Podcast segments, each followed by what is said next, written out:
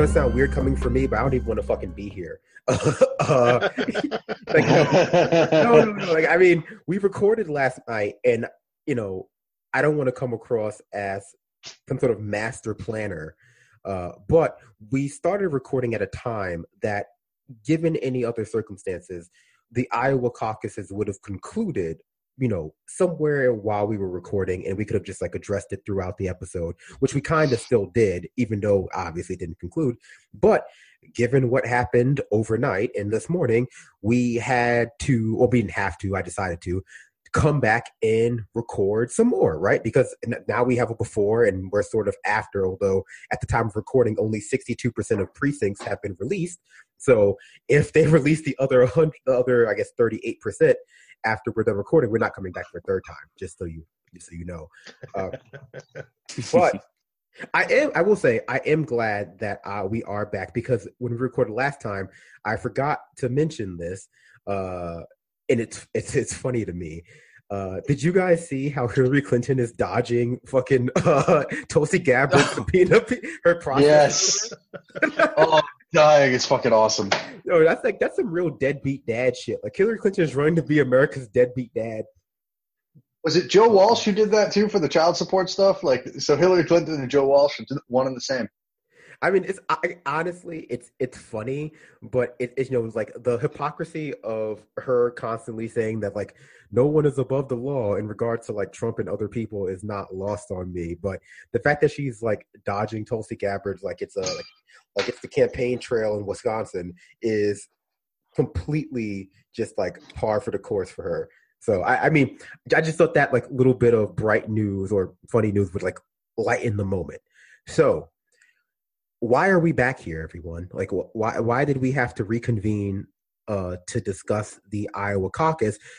Because I've been screaming into the goddamn void all day, and this is much better and healthier. Oh yeah, no. I, if, if by void you mean the group chat, I mean that too, but also just like you know, yelling out my door when I rent, went to run errands. Uh, remember, I took my my grandfather, who's 96 years old, to lunch with another friend who is 90 years old this morning, and I was just yelling at them about it. They they somewhat agreed. They were like, "Yeah, this is bullshit. I don't even know what the hell's going on." Well, I mean, I haven't had the opportunity of talking to anybody in real life yet about like what occurred, but you know what I'm referring to specifically is how it appears that, and and I'm just going to stick to like the facts as they are laid out right now. Uh, last night, the app that was being used to uh, tally or centralize or aggregate the caucus totals malfunctioned. Uh, I think that's what it's being said. The DNC is denying that, but rather I've re- rather I think DNC is denying that, but the caucus sort of captains like of each precinct are saying that the app just fucking did not work. And then either last night or this morning or some kind of liminal phase between last night and this morning, it came out that there are some troubled troubling connections between the Buttigieg campaign and the company that made the app itself, right? So the app fucking sucked, but the company that made the app, I think it's called Acronym. Like, is the company? I thought it was Shadow. Oh no, I'm sorry. Yeah. That made the app. Well, the, there's acronym a the, provided the yeah acronym provided the funding. Is it acronym or pacronym? Like I've seen them both, and I think they were uh, one and the same. I think it's just a name change. I'm not sure which is the current name. Well, yeah, oh that, it's just the naming of these things is just ridiculous. But continue. So, are, are you saying that Shadow is is not a name that instills instills like confidence in the legitimacy of their? Shadow is the name of a black lab. That's not a good name for a company. Shadow's the name of Sonic the Hedgehog's clone. Shut uh, the fuck up, you goddamn nerd. I mean, frankly, I think that's common knowledge. So whatever. But no, so like if I'm not mistaken, so as you corrected me, Acronym provided the funding for an organization or a corporation called Shadow uh, that is that was, I guess, tasked with developing this app for caucus for the caucus. Now, I'm going to stop right there. I don't necessarily understand the caucus pr- uh, procedures or uh, rationales or like process, you know, 100% because I think it's fucking stupid. But just from like the brief overview that Richard gave yesterday, it seems kind of like the purest form of democracy. You just got a bunch of crowds. You get a bunch of crowds together, and you count the biggest one, and then after you count the biggest one one time, you count them the second time, and uh, regardless, it seems as though all this could have been done with like an Excel spreadsheet, much less like a piece of paper and like a Google account. Uh, but they had to have an app. Uh, and why they had to have an app is because it appears as though the people who worked on the app are tied not only to the Buttigieg campaign, where you have like someone's brother-in-law or someone's husband or some fucking like completely like nonsense connections. Uh, is like the the comms person for Buttigieg or the lead organizer or some like again some other. National organizer. national organizer. Uh, and but of course, uh, many of them are also just like Hillary Clinton campaign veterans, Obama campaign veterans, DNC functionaries. Just a political incestuous pit, really. Yeah, politically, politically, just a complete fucking orgy of you know handouts and consultants and technocracy. And so the app failed. The, like, and oh, and of course the Pod Save boys are somehow involved in this. They they like they're just friends with them too, or some shit. Uh, Uh, well, they're they are friends with them, but they're also involved in the funding apparatus for the whole thing as well. Yeah, a, a lot a lot of people are involved in funding, basically everybody. And now the results are trickling out. Uh, it's clear from what I've heard from internal sources and from what, you know, the numbers that have been released from the Bernie campaign said that Bernie Sanders won the Iowa caucus. I think that that's going to be cemented over the next, you know, day or so. Uh, but from my standpoint, I guess I'll start us off. I think Pete Buttigieg should drop out. Like I think that the connections between his campaign and the co- the company in charge of creating the app, not only for Iowa, but this app was also going to be used for Nevada, are you know inappropriate. Like like you know, I, I don't think that. It, it, like I don't think that's a weird thing to say. Like there is obviously a conflict of interest here, and like the appearance of impropriety, I'd argue, is there as well. And you know, it sounds silly and it's like it's kind of it's not hyperbolic but it does sound silly but we invade countries over less like we we stage coups in countries over based on flimsier rationales for like the We just did in Bolivia. I mean, we're, we're always staging a coup. So, like, I, honestly, I don't, I don't know what country we're up to now. Like, it seems like Buttigieg should drop the fuck out. Like, I think Buttigieg should drop out. I don't think that his campaign is legitimately capable of defeating Trump prior to this news, but also post this news, just from a practical standpoint, because like the Trump administration, like Trump himself, like if this goes, like if Buttigieg were to go on to win, which he will not go on to win, like this, this would this would be all they would talk about. I'm of the opinion that it's also I think it's disqualifying. I think at this point you've shown that you can't you're just not trustworthy. On top of the already numerous scandals that we had coming out of um, Indiana, right, where he was mayor, this kind of continues to play into that narrative. And, and so speaking from my my area of expertise, I we talked about this in our group chat. I mentioned that it's possible that um, Sanders could come away with more votes but fewer uh, delegates, right, based on how big he wins in the densely populated areas, and then would conversely have to lose by quite a large margin um, in the less populated areas in order for that to make any sort of semblance of sense.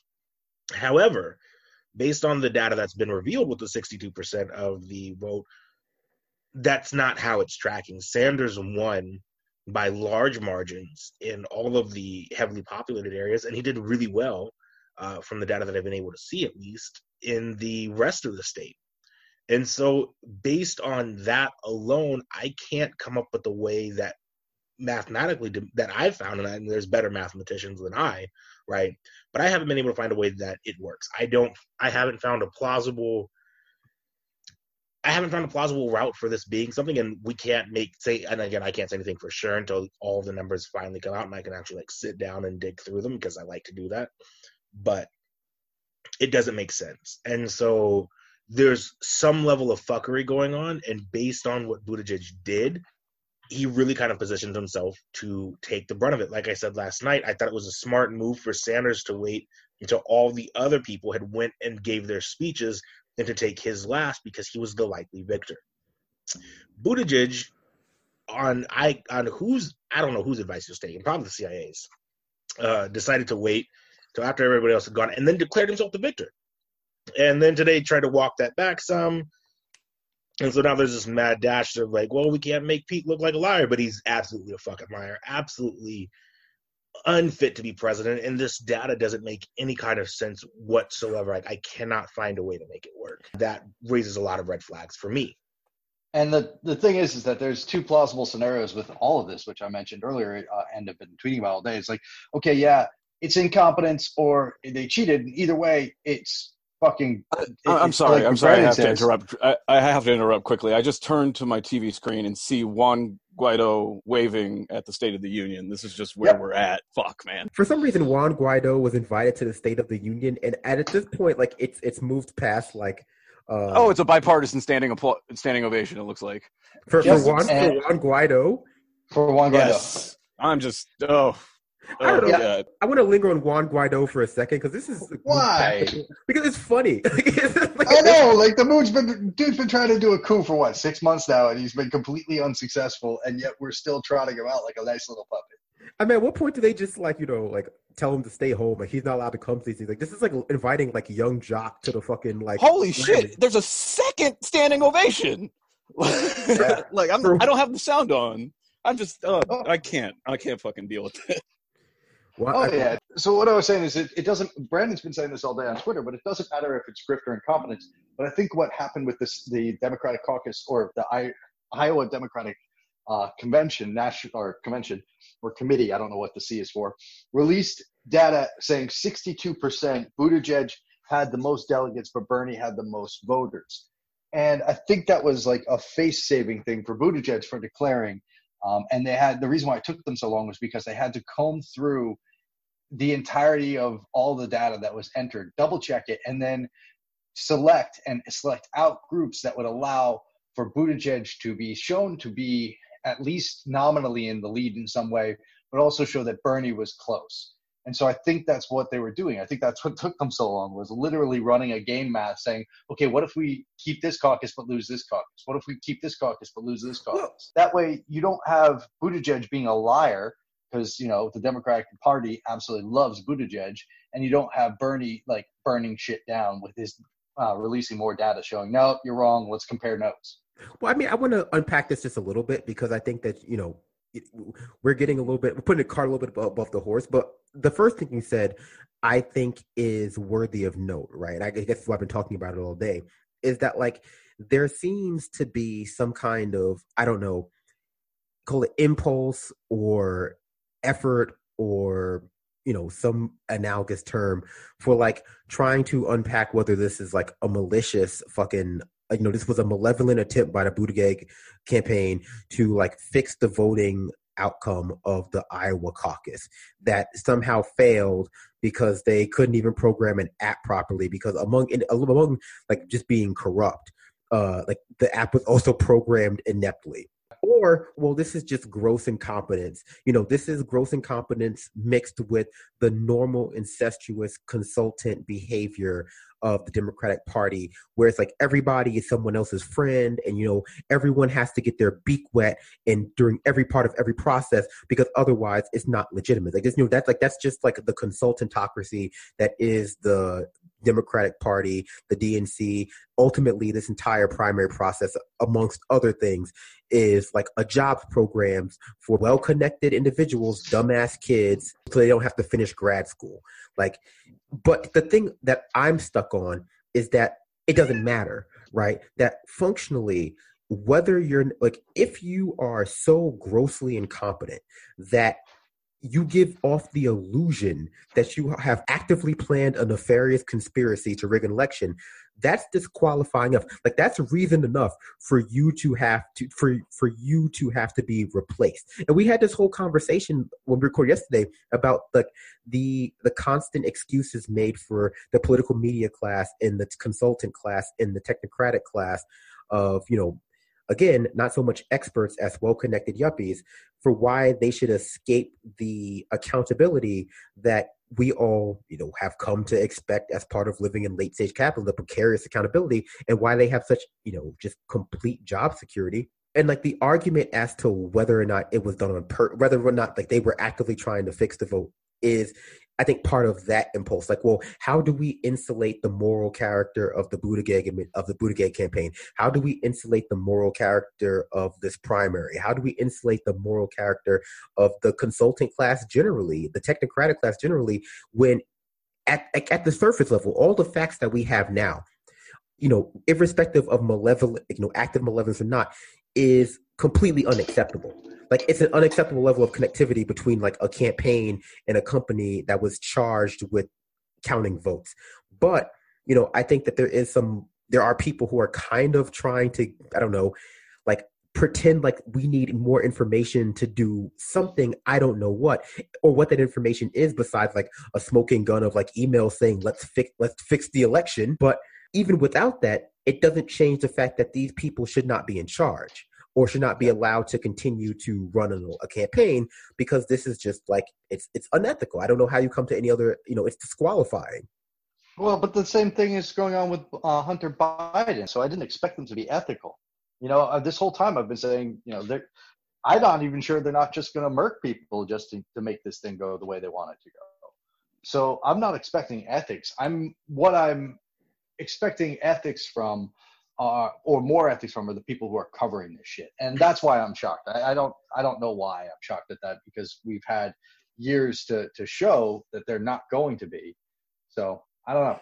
Well, I mean, I think, that, but yeah, you're right. Regardless, they should be removed. Frankly, whether or not someone is trustworthy, whether or not like the situation like make is is worthy of suspicion, because this situation objectively is incredibly suspicious. It's incredibly sketchy, and I, I'll just double down. Whether or not any vote was changed or not, it's still unacceptable to have this level of, of proximity between a candidate and a fucking, uh, uh, rather, a campaign and the people in charge of counting the votes. Like that's just unacceptable. But like I think that the the you know failure of the political media class and people who are trying to protect those in power is you know indexing some kind of like well until we know what the intentionality of these people are until we know like what their intentions were like it you know there can be no kind of uh, implications drawn about like whether or not they're they, they're trustworthy or whether they can continue they can be trusted in the future. It's like, but that doesn't make any sense. It's like the argument that you should be allowed. Like, let again, let's let's have the most generous reading of this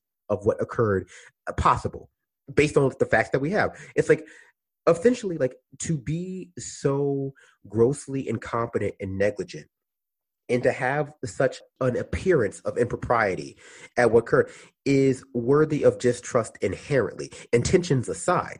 And like there and like in it's only because of a desire to protect class power that people pretend as though intentionality in these situations is worth noting right? Because yeah, I guess if you want to make some sort of like criminal case or moral or like talk about whether they're bad or like I said, bad or good people, like it makes sense to know what their intentionality is. But from a practical standpoint, as like someone who's trying to ensure that the election is, you know, not only fair and just, but has the appearance of being fair and just because that's important in democracy. People's faith in a democracy in many ways is is a big part of what gives democracy legitimacy. Like it's it's you can't just have people like hanging out with the like the vote tallier at their birthday a week before and going, oh yeah, no, this is like this is totally above board because like no one like no one you can't prove that like it had any effect on like the vote ways votes were counted. It's like no, come on.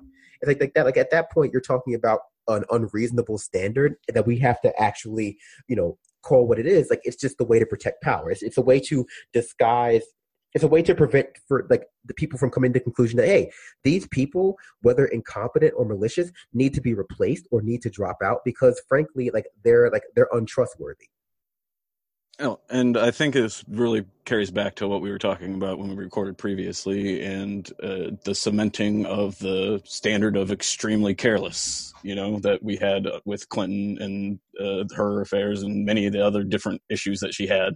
It was essentially, well, we can't have the we can't prove that she had the intention. We don't know that the Goldman Sachs money was for a specific payoff for a specific thing or the like the Haiti or situation after situation. We we can't link these things directly to cause and effect, so we give her the benefit of the doubt, and that that like was established as uh, at least among the Democratic establishment as the standard of what had to be passed in order to indict somebody as uh, both literally in the criminal sense, but then also in the political sense. And the conflation of those two uh, has had a negative overall impact on the ability to hold people accountable, although we were still grossly unable to do that prior to any of that. I guess one of the things I just kind of wanted to touch on is what we saw in Iowa was several different layers of systematic failure that different uh, narratives are seizing on for different kind of uh, effect. And there's just it was just a catastrophic failure at every level.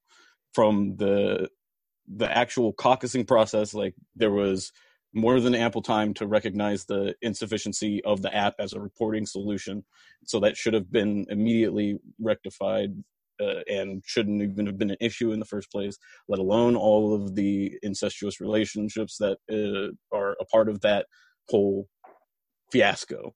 And it's like, so then you go to the actual caucuses where they implement a new rule, and there isn't ubiquitous understanding of this new rule, in part because of uh, the media coverage not having nearly as much time on the ins and outs of the Iowa caucus as it did in previous elections as a result of both the distraction of uh, the Trump impeachment and uh, what I think uh, is increasingly the more reasonable position of a deliberate effort by the Democratic Party to subvert any chance for Sanders to get the nomination.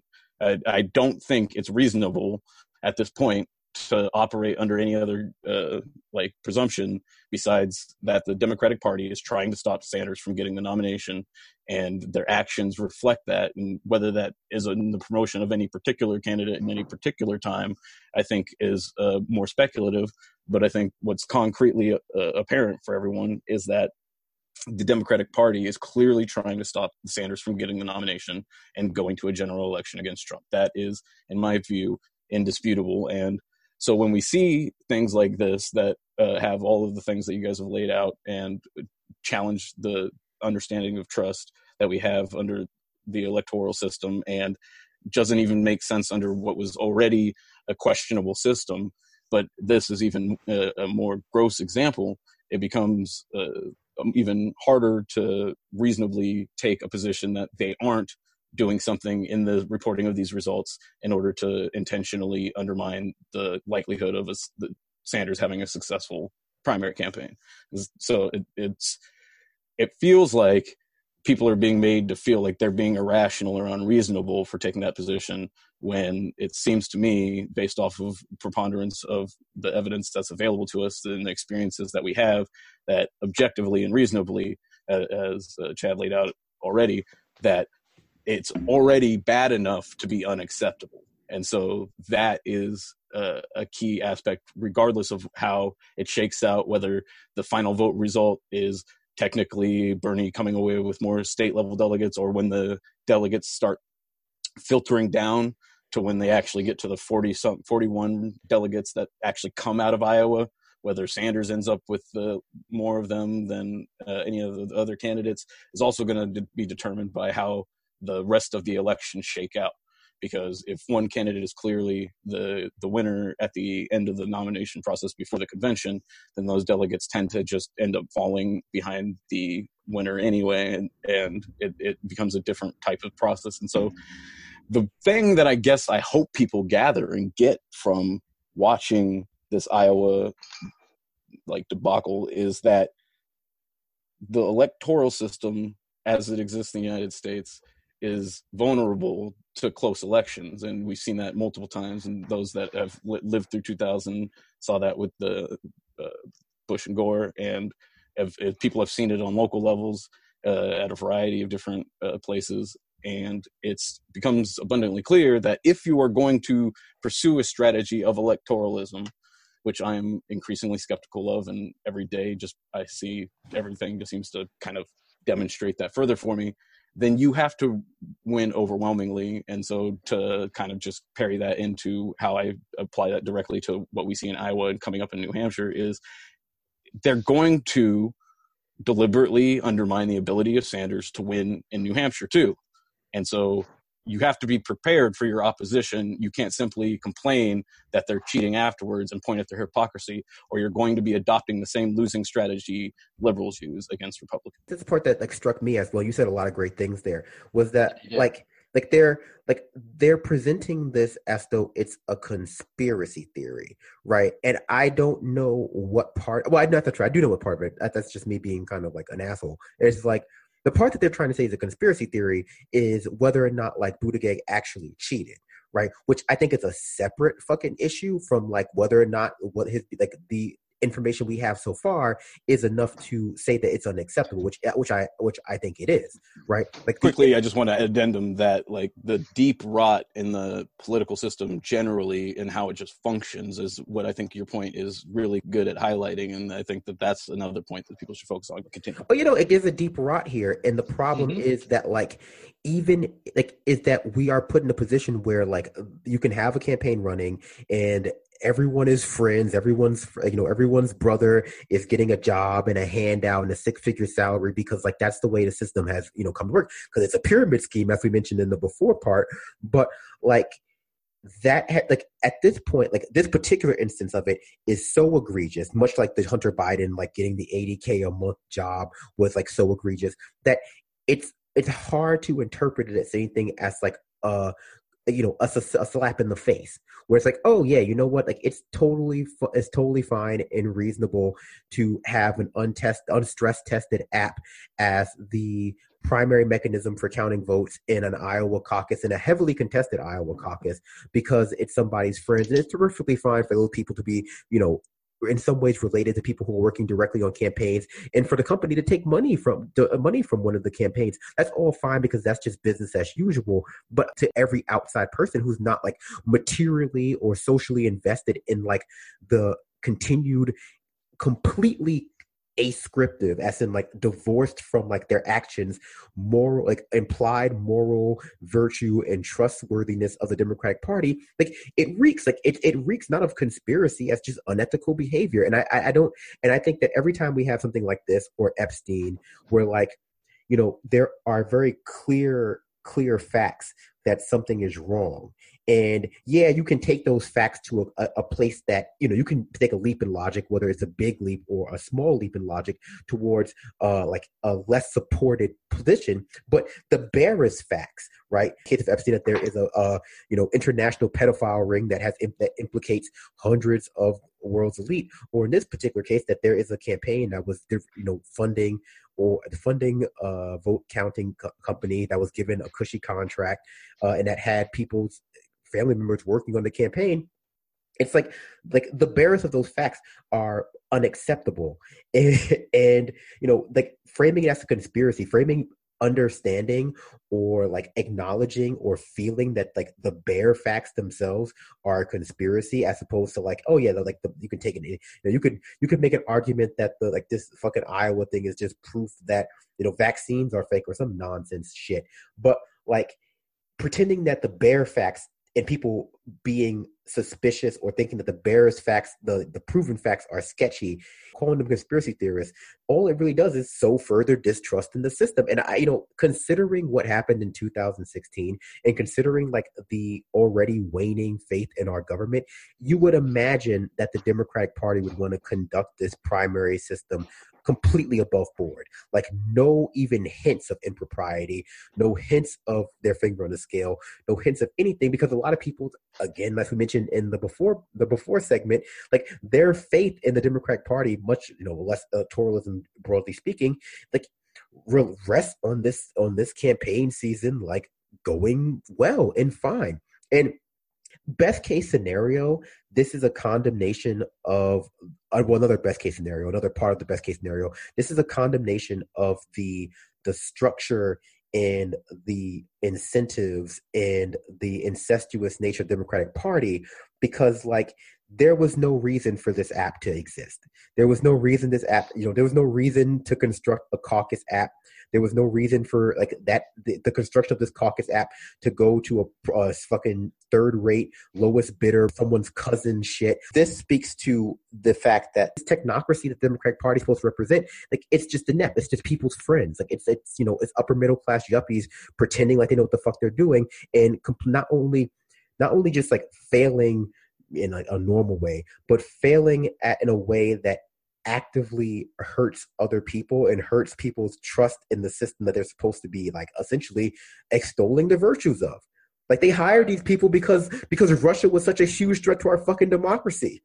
like you know, well, and one of the reasons, or I was just going to say, is one of the reasons that it worked is just because we're so conditioned to believe that these people are competent because of the the way that they present their ideas and the hoops that they've jumped through to get the right certifications and so on and so forth and it's disturbing when we find out how just how incompetent they are and how vacuous these accomplishments are and we see it over and over from uh, Obamacare all the way up and through to this. And at one point, uh, MSNBC had uh, David Plouffe on there, and he had to basically be like, "Oh, I mean, yeah, I guess I am part of you know a consult, uh, give some advice to this firm that is in question right now, but I don't know anything about this app and."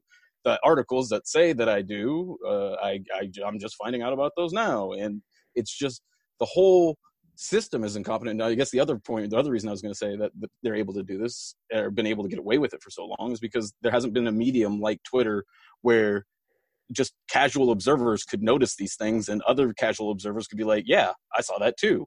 I don't really know a lot about this stuff, but that seemed really fucked up. like that's one of the reasons why they, uh, I don't want to use the term gaslight, but that's why they're basically trying to make people uh, feel like they're being irrational by agreeing with each other that they're seeing the same thing because uh, like they they have to deny that reality as a matter uh, like as a matter of practicality and if it's not a matter of practicality perhaps they are just so delusional that they believe it and it becomes negligible in the practical outcomes of, of which one it is yeah, and I mean, like the incompetence level on this is staggering. Like they used a, they couldn't get it into the app into the store, so they were using beta testing platforms uh, to push it out. One on iOS and one on Android, and the one on Android was called test TestFairy, and they used the free version, which only allows you to have 200 people, and after that, it doesn't save any data and it deletes any. Uh, if 201 people sign on, it deletes another person. So maximum number you can have is 200. Verge and Vice went and installed the app, got it all the pins, got it all, and it worked on one out of four phones that they put it on. And even then, they couldn't log in. Like that's just a level of incompetence that's that's like baseline. So what I was saying is that you can have basically people uh, like other programmers that would consider themselves barely competent or you know like amateur or hobbyist or whatever, and they can recognize it, and then the professionals recognize it, and you can actually have all those people like ha- see that they're all recognizing it, and then communicate that, and then beyond that, they can then challenge the person that put out the bullshit, and then that person's like, oh well, we need to have some way to censor these people, and then right. the corporate media channels come in to either you know mute, block, bind people from being able to express those things. But continue. It's a question of the fact that it was a whole bunch of ex-Hillary people who made it, that's that's ludicrous. Why would we concern ourselves that media people created a digital security app? So ignoring the app for just a second. I've been trying to dig around and get some kind of explanation because nothing that I've been able to think of, again, has explained the numbers uh, buried on the New York Times in uh, the uh, the top paragraph that it looks kind of like it's part of the. This is just what our coverage looks like. But there's an interesting sentence, um, and it says that certain rural counties in Iowa were weighted much heavier than other counties, and that Buttigieg won those counties, and that's how he was able to eat up uh, Sanders' lead. And the way it's written makes me suspect one, that Sanders is actually still in the lead, um, and two, that there's some kind of fuckery going on that we haven't yet looked at. Because if you're weighting rural rural counties heavier, I'm not sure that that's actually a fair process. Well, I mean, so I think that adds a new layer of things into this because and look again. So I'm using for clarity. I'm using the New York Times, their website. Um, their little free spot here. You can look at the density of votes and you can look at the lead area. So I'm actually looking at let's see one give me one second.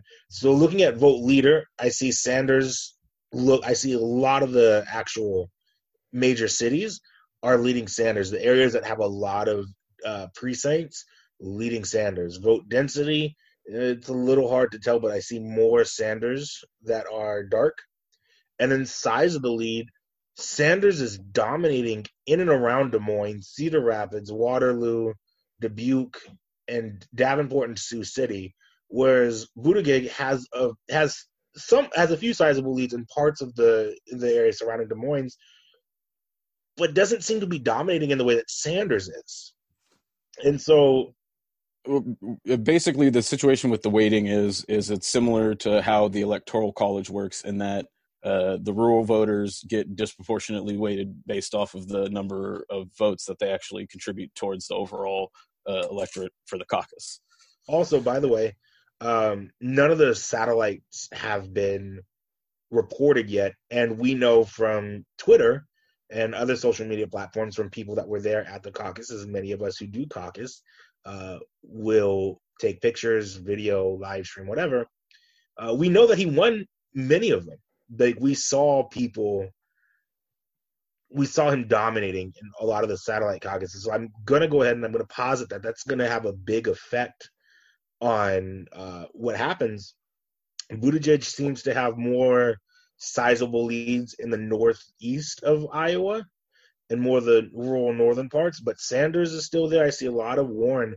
I'm seeing I'm seeing surprising amounts of uh, Warren where she has sizable lead in some areas, and this is the best that we have to go on right now. So I, I honestly think that they're not. This is my take. I honestly think that they're burning everything right now, and they're just going to say we can't verify, and that's why we're not going to come up with a 38. Let's move on to New Hampshire. I mean, it sounds preposterous that they, they would they would destroy the records, but I would not put that past well, them at this no, point. I, I don't think I don't think they yeah. will. And here, like, and I would say, and here's why: like, because this whole thing is kind of like weirdly immaterial. Because a Iowa is just like supposed to be, uh, you know, either a testing ground for campaigns that were once in the lead, and that's what we should talk about. Joe Biden, mm-hmm. all aside, Joe Biden fucking imploded in fucking Iowa. There's no version of the map that comes out that has Joe Biden doing better than, let's say, third place. So Joe Biden's campaign is fucking in free fall. So that's the one thing to know. That's it's kind of funny. But like, like this because of the way the caucus system works, like there's photos.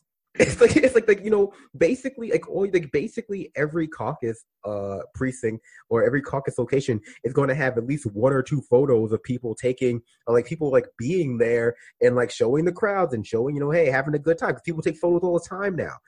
There was video evidence of some fuckery at one of them where uh, and I'm trying to find the post again, but there was a video of somebody who of people that were there and they took the took the video, and the first, uh, the second alignment was done, so the final alignment was there. Sanders should have won five of those delegates. Then the person leading the caucus received a phone call and changed it and gave um, one of Sanders' delegates to uh, Buttigieg with no explanation. Well, they probably did one of those like those fucked up coin flips. It's, it's funny to me that they they felt the need to fucking do have a high tech have a high tech a response to the idea of like, hey, let's count people on like in this room and aggregate the results that could have been done again with a Google spreadsheet or something or some nonsense like that. But like they felt that a coin flip was enough to fucking uh, satisfy tied votes. But I was just gonna say this is immaterial because Buttigieg has put all his fucking time and money and basically everything into Iowa and still lost, right? You know, like this whole and like in this whole like circus surrounding the Iowa results cast doubt on his legitimacy as a candidate. I, from my perspective, I don't plan on voting for Pete Buttigieg. He, it doesn't, it's going to be immaterial. It's like me saying I don't plan on fucking marrying Aubrey Plaza, but I'm willing to believe the best case scenario in this circumstance that like this is just really the Democratic Party being grossly fucking incompetent because that's just what you know the way it is. But like that again is irrelevant because it doesn't change the fact that these people are so incompetent that they need to be replaced, right? I think that we've, you know, going back to the conspiracy theorist part of this too. It's like the people I think who are letting down John in the media are like claiming that they're waiting for some kind of new information, but I don't see what that information could possibly be other than like this is just I think cowardice on the part of people who you know who navigate establishment circles about like raising a fuss about something that is you know probably more normal in terms of if if you know if the the circumstances that it arises in is less fucking uh you know obviously egregious or prone to oversight uh and like that would create a bad precedent in terms of like well whose friends can have jobs and we don't want to say who can work on what because they happen to know someone else. Again it's not shocking that this occurred to me. What's shocking is the democratic party if this is incompetence as opposed to like malicious and if it's malicious there's still a level of incompetence because they couldn't get away with it.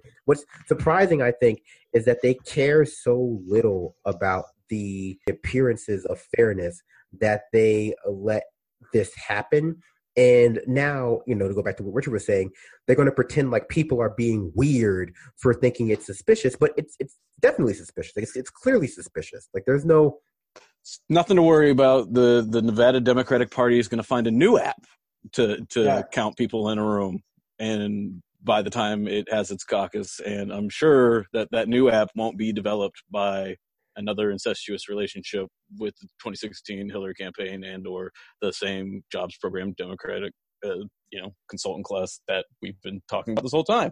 It, it's so the the flagrancy of it is uh, on par with Trump to me at this point. Like uh, with how just essentially flagrant they are with their just throwing in the face that they just don't they just think we're idiots well, I, don't think, I honestly don't think it's that they think we're idiots. I think that they just know that we have no ability to do anything about it because we're not going to get yellow vest on them, and we're just going to take it like good little fuckers.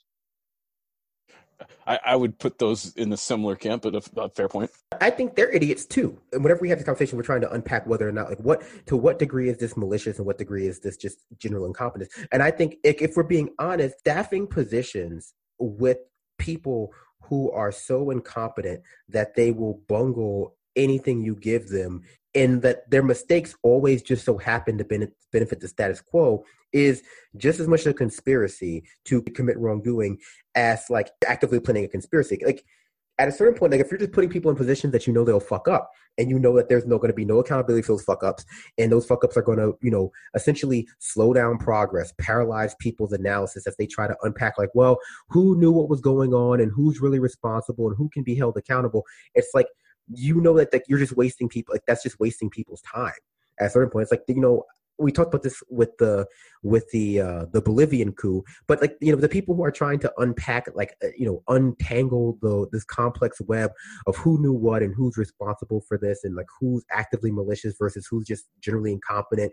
It's like those people like are engaging i would argue in like the allude like it's it's the illusion of nuanced thinking. It's illusion of like nuanced rational thinking as opposed to conspiratorial thinking which is what they're kind of like uh, holding themselves against as like well i'm doing the reasonable standard thing is wait, waiting for this new information to come out but like there's no con- I, there's no conspiracy here that i'm arguing happened. I just don't think that it matters.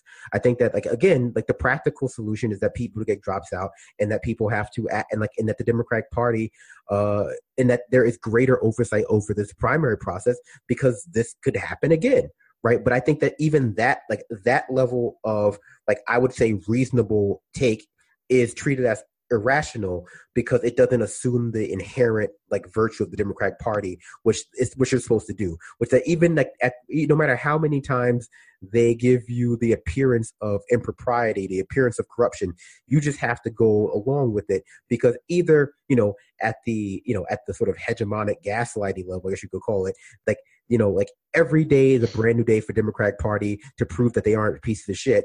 It's like at the explicit level, it's like, well, if you don't go along with it, you're going to get Trump anyway. And it's just like that's the kind of kind of dual, the dual pronged approach that keeps people like stuck in this cycle that we're here right now. But like again, whether or not it was active corruption, well, I mean, it was corruption regardless, but like whether or not it was actively malicious attempt to change the votes or just like people being like normal democratic corruption, not illegal, just unethical, Like it's Get my son a job in Ukraine. get my son a job in Ukraine, get my brother-in-law a job on a fucking at a fucking security firm. Like who like who cares if they have any fucking history of working in cybersecurity or OPSEC? Oh yeah, I was, I was gonna say no. You you would think that the bare minimum would not be using like the freeware version of the app meant to, of the programming code made to like basically tally results in a in a nationwide or rather a statewide caucus. But no, I would argue that the the bare minimum of op- operational security is not fucking tweeting out a photo of the the password for the app. which is Right. what, which is like what uh somebody on the Buttigieg campaign was doing. Somebody who's related with the Buttigieg campaign in the the security form in charge of doing that shit. Yeah, so when the Iowa Democratic Party came out and said that the it was secure, the information was secure, is like, I mean, they're just guessing, and I mean, I maybe I guess they were banking on the 200 people at a time thing that nobody took the time to get in, like to queue in at the right time to be able to manipulate it based off of the available information that was published, and combined with what they may know by being attending at the caucus or something along those lines. So Well, it see, basically I- I- the, val- the security of the numbers is is, is gone and so it's, they're going to Yeah. continue to perpetuate the idea that these numbers are reliable and that they match you know close enough to what we were expecting that we don't have to worry about whether they were fudged or not but as the, as a matter of fact is they can't say beyond a, without like beyond doubt that they weren't fudged as far as what's stored in the data in the in the app unless they've already juxtapose or they've already compared it to all the paper ballots and they just only released the 62% for some inexplicable reason so it's and like that's where I come in. That's where my theory Yeah. comes in about what 62% they released. I I think think they they released the sixty-two percent that makes it look good for Pete. like, yeah, And then when they drop the rest of the 38 and Sanders wins by a large margin, they can they can use this to talk Pete up. That's really what I think it's coming down to. And I think it comes down to that because Sanders forced their hand. He had a sizable lead in both delegate in both number of delegates and number of votes at 60%, the kind of change that just cannot happen, which means one of the two people are wrong. And the fact of the matter is, the vast majority of people that are voting in these upcoming primaries don't really trust the Democratic Party. They don't trust the process. They don't think it's fair. They don't think it's honest. So that puts that was a really smart move by the Sanders camp, because now all the pressure is on uh, the Iowa Democratic Party to hit that 100% threshold and have it at least look similar to what Sanders put out, which is I think they're trying to float that today and say, hey, kind of, all right, here's a good here's a good version of the 62% where we think uh, it where Pete's leading in the delegate count, even though he's behind by a thousand votes in the total, you know, in the popular vote.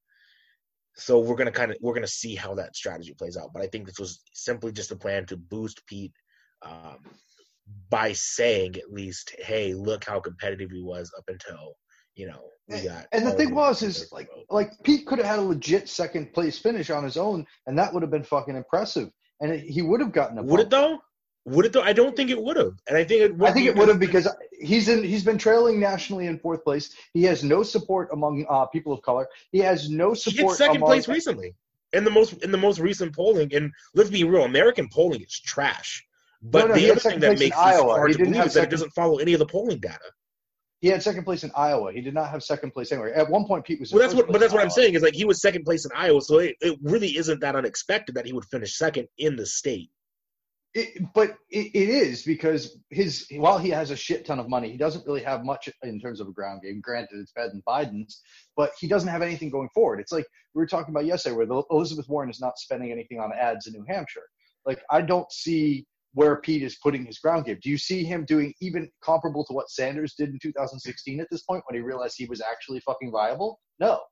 Like I, I, So- I did see some people in the street doing doing some weird like dance moves or convulsions. I'm not sure which one it was, but they they, they I saw some people on the ground with Mayor Pete stuff. So that happened. where in your place where you are? no, oh hell no, no, No, just no, on Twitter. Iowa. So I mean that's But real that's- life. yeah. But here's the thing, though, like he if he he was polling second in quite a few polls in Iowa, and looking at um, looking at the Iowa polling data it, that was dropped by the New York Times, half of the polls had Sanders ahead, and he was in his he was ahead even when you took into account the margin of error, right? So Yes. margin of error, he was still way ahead of Buttigieg. He was the closest actual person that the person that could have seek like, that had the a realistic shot and would have followed the polling data that at least I've seen would have been Warren. She would have been the dark horse candidate to come out and sneak the sneak out first place uh, from Sanders based on a higher turnout than expected of her people. But that didn't Uh, happen. The, the, where I see the points. One, it was leading in exactly one uh, poll, and he was not within the margin of error. Sanders and Biden were both well within the margin of error to take first place there. Uh, Biden was leading in two polls, so that's a little bit shocking that Biden would be leading in two polls. Again, not within the mar- not within leading of the margin of error. Sanders could have again taken that, but to see him come in fifth like that is a little bit surprising based on how well he had been polling. And then the other two polls showed Sanders in first place, like I said, well within the margin of error. So even if you took that into account, uh, he still would have he was still polling first place. So, So- I think so given the polling data, given everything else, you expect Sanders to win, and I don't think it would have been that surprising to see Buttigieg come out and take second place in Iowa. to us, yeah, sure, to us, but we're brain damaged and fucked up, and our lives have less meaning, which is why we pay attention to this shit. Like I said, I had lunch uh, this morning with my grandfather, who's 95, and one of his old friends from way back in the day who was 90, and the thing they were talking about was like they just need they want Trump gone, and I was not expecting that. I was fully expecting them to be like, "Oh, Trump's great," um, and they both want Trump gone, but they don't see and they were really shocked and saddened that Biden appears to be less in charge of his faculties than they were. And they said that. Like Biden has his brains leaking out his ears, so they can't support him. Uh, but they all both said like that Pete kid seems kind of nice. Like maybe that Pete kid's going to do it. Maybe that's the guy. And they are the normies. They're not paying attention to this. They're not paying attention to the granular polls. And if Pete had pulled off a second place win, despite the polling saying that that was a likelihood, that would have been the headlines. Like they could have ignored Bernie and or said Bernie wins, but hey, Pete had a second place, and that would have been something that he could have used going forward. Now it's hey, fucking rat face CIA Pete called the election before we had any results, and then the data was all fucked up and corrupted, and we have no idea whether that's true or not. And, but here's the thing: know, the media come for him. The media media's already covered for that. And sorry for my Oh. dog in the background; she's hungry right now. The media's already covered for him on that. sure. in such that they said every they spun everybody's speech as well. Everyone took a turn up to get on stage and gave their victory speech. Nobody actually came out and declared victory, but that's that plays to the same kind of people, right? That you're talking about, the people that don't pay attention to this at the level that we do. If you're just casually watching the news and you hear, okay, well, everybody went up and said they won, took the victory, then it doesn't make that much sense. It, it, it's not that shocking uh, for Pete to come out and explicitly say, "Hey, I won." Like it, it ends up not changing that much. I think he fucked up the DNC's narrative there because if Bernie win, when Bernie wins Iowa, had they just released that straight out, no issues, no, you know, nothing like that, you couldn't. It would the the the conversation would have shifted from, "Hey, look how well Buttigieg did," to, "Well, you know, the winner of the Iowa primary."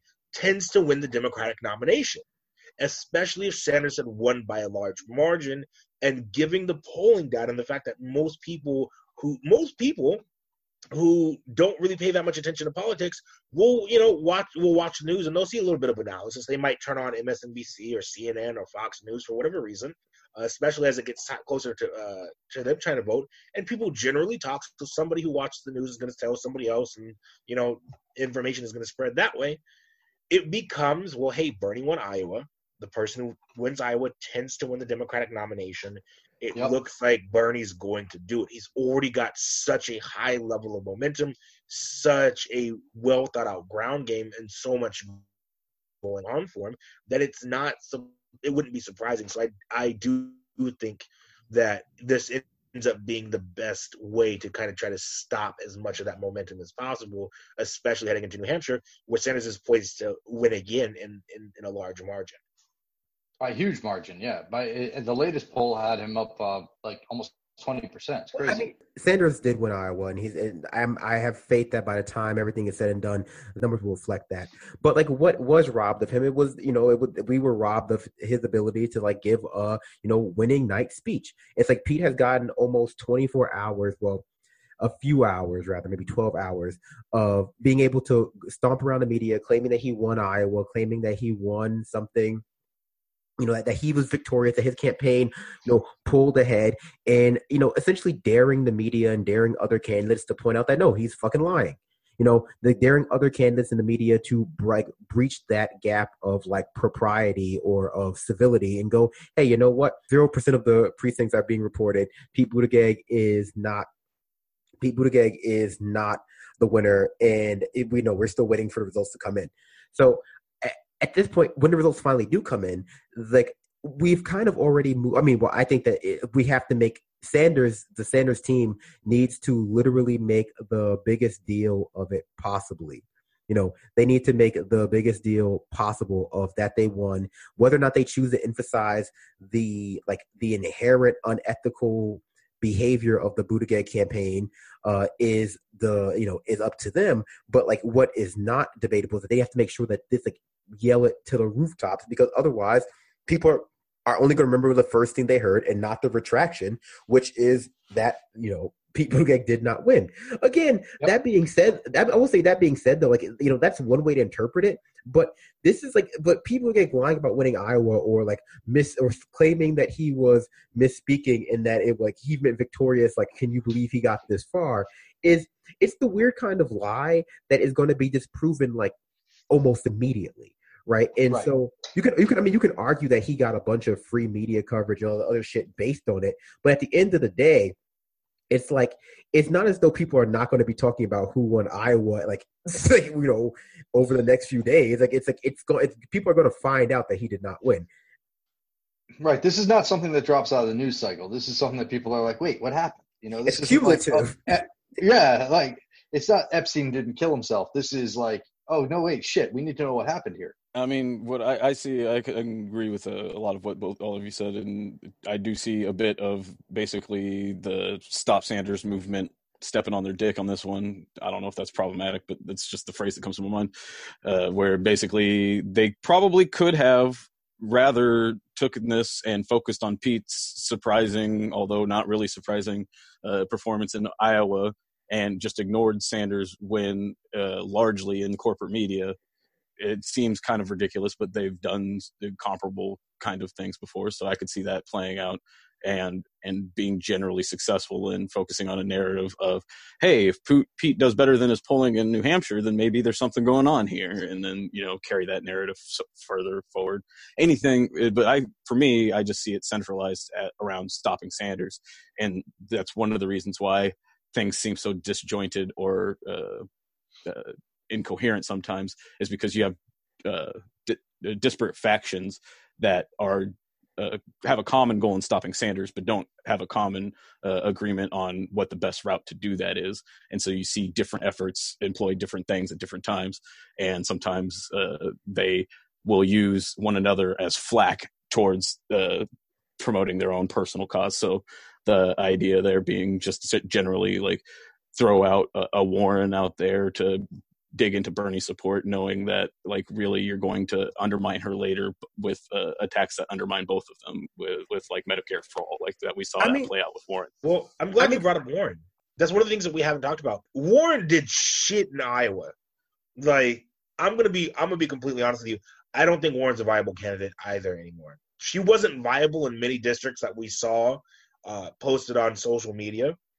And I'm friends with a variety of people who are Warren supporters uh, and all of them were really didn't didn't seem very happy. There was a lot of general upsetness about Iowa. Uh, the, a lot of it was, well, you know, we didn't expect Warren to win in such a white state, and I'm just kind of like, Warren she has, is white.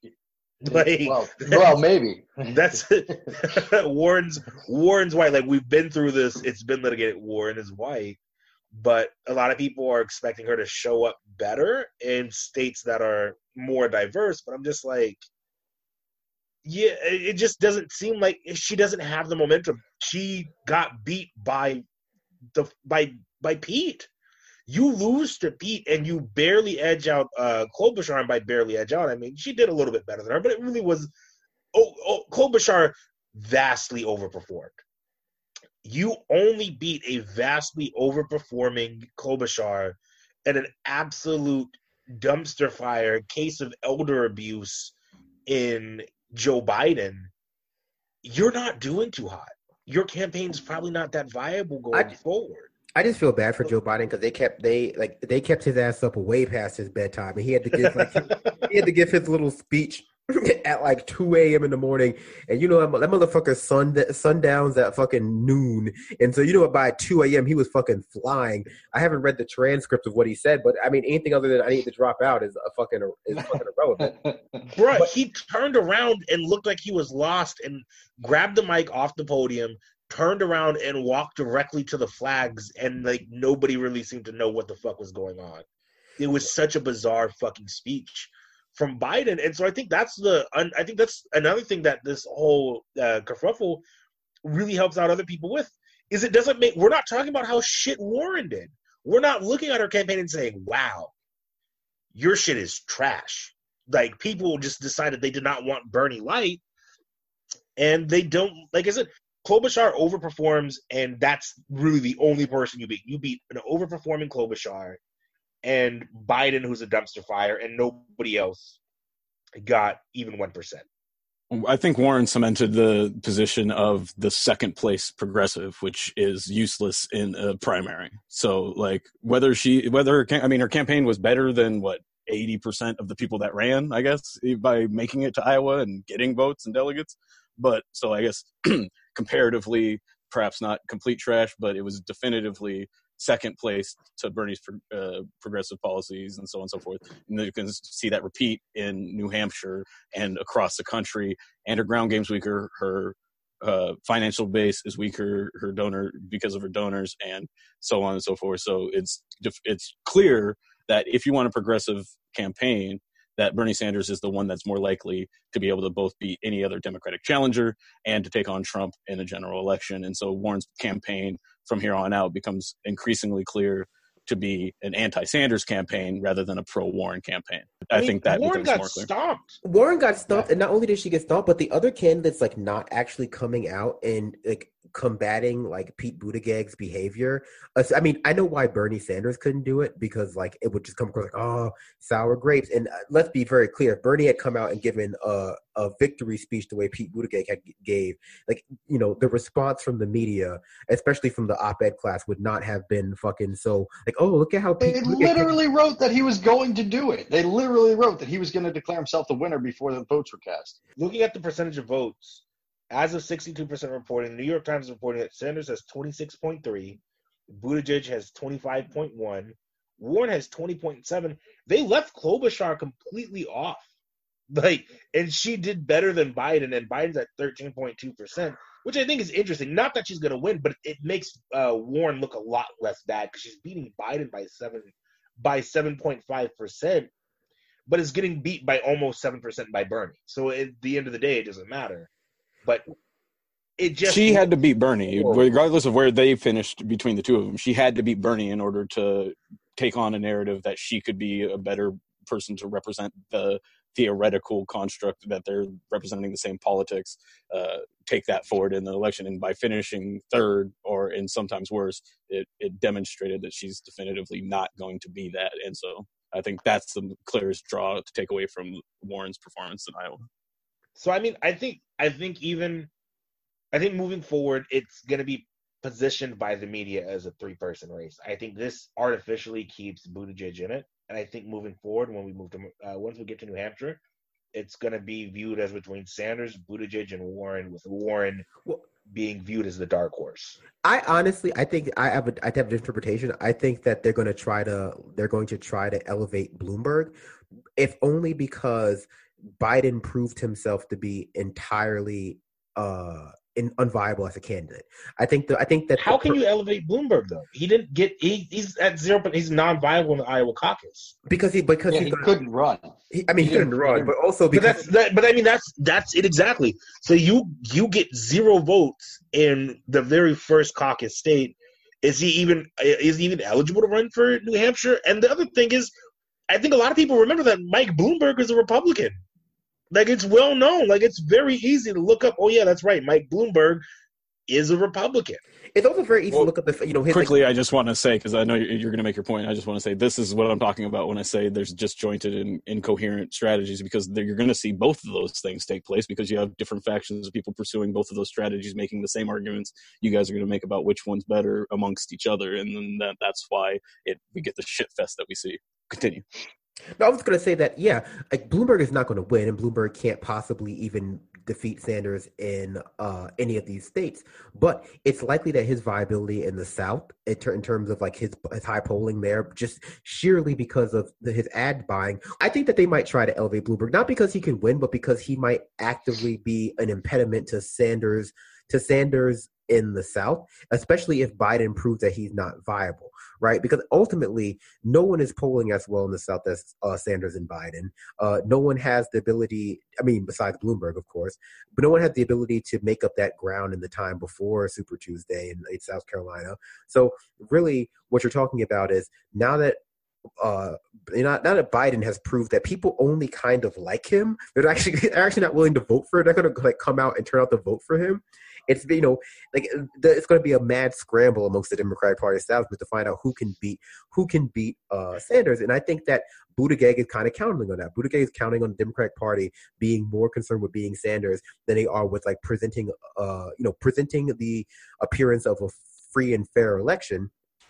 And so he knows that they're not going to like they're not going to they're not going to stop his behavior. It, again even if it is not actively trying to change votes just like actively trying to like give you know behave behave like a rat piece of shit. Like is like they're not to i mean if the shoe fits they know that he like they're going to they're going to be wary of doing anything that implicates his campaign in negative light because it, it, you know he's one of the only people standing between Sanders and winning the nomination. But at that at the same time, at the same token, it's like their inability to do a fair election just shows me that like uh, again what we've been saying is true that they're more concerned with beating Sanders than they are with defeating Donald Trump. And I think that that comes down to like you know when you express and I express that I'm not going to vote for Pete Buttigieg because I I mean I think this is beyond the pale. I mean, the Democratic Party does a lot of fucked up shit, but I think this is beyond the pale, uh, you know, in terms of like what I consider to be a legitimate. Uh, I mean, a legitimate election, but also it's beyond the pale because, like, if he were to get to the general election, he would lose anyway, right? Like, and he would lose not only, I mean, not only because people don't like him, but also he would lose because of this behavior specifically. Like, you can't like, to get to try to push him through the primary process, or rather, for him to try to get himself through the you know primary process, hook or crook, crook not caring who he alienates or who is actively you know who actively become disenchanted with the process, you know, as you know, as a result, is what they accuse Bernie Sanders and Bernie Sanders supporters of doing. But like, it's clear that Pete Buttigieg is somebody who that who that accusation is more is more attributed to or attributable to. Like, I mean, I they're so worried that Donald Trump and the Republican Party is going to like paint Sanders as this open borders loving communist who wants who wants only prisoners to be allowed to vote but you know but ultimately it's like it's less likely that that narrative about sanders will be you know will take purchase in people's heads and much more likely that you'll see a situation where it's uh you know well not much more likely but th- it's much more likely you'll see a situation where uh Sanders, like where it's a non-Sanders candidate and Donald Trump, and Donald Trump just continues to hammer home how unfair the Democratic primary process is. Like he just continues to hammer that home, continues to talk about how Iowa, how Iowa looked rigged, how how much you know how much Democratic Party is unfair to Bernie Sanders, a good friend of mine, which obviously he is not, of unfair to Bernie Sanders. And that narrative is going to take, you know, that narrative is going to have weight because if it's not actually true in the sense that people are trying to pretend like it's not true, where it's like the Democratic Party is actively like rigging votes against Sanders, it's true in the sense that there is a veil of obvious corruption that if it is not actively targeted towards preventing Sanders from becoming president, it's a catch 22 where, like, the combination of incompetence and the people you've put into positions of power who are who are not not honestly not friendly to Sanders, but f- antagonistic towards Sanders is basically functionally the same thing. And the implications for whether or not you can trust that system are functionally the same because we know that there's not going to be any accountability for like what occurred and, and, and worse than that you know, if we were to get to that point down the line where it's a non Sanders candidate versus Trump, they're also going to pretend as though everyone is being irrational and crazy for being disenchanted, which is not a, I mean, which is the, is not a viable strategy for getting people to turn out the vote. Instead, it's a viable strategy for for killing your party essentially. And like that to me is i don't you know for people who are talking about the sanctity of democracy and who have been having you know and, and been apoplectic since 2016 about hillary clinton losing and russia and all this other shit that like that they're that they're so concerned about in the republic and you know democracy and, and america and the fucking bald eagles and you know, I don't know, apple pie and like banging your your your neighbor's wife while he's at work. It's like all the American values they claim to care about. It's like they seem to not only or rather the direct threat to them doesn't seem to be Russia, which is what people have been saying. The direct threat to them seems to be capitalism and the the sort of technocracy, or rather the complex interweave structures that result in power going unchecked and elites having free rein over our society in a way that actively demoralizes and hurts everyone else.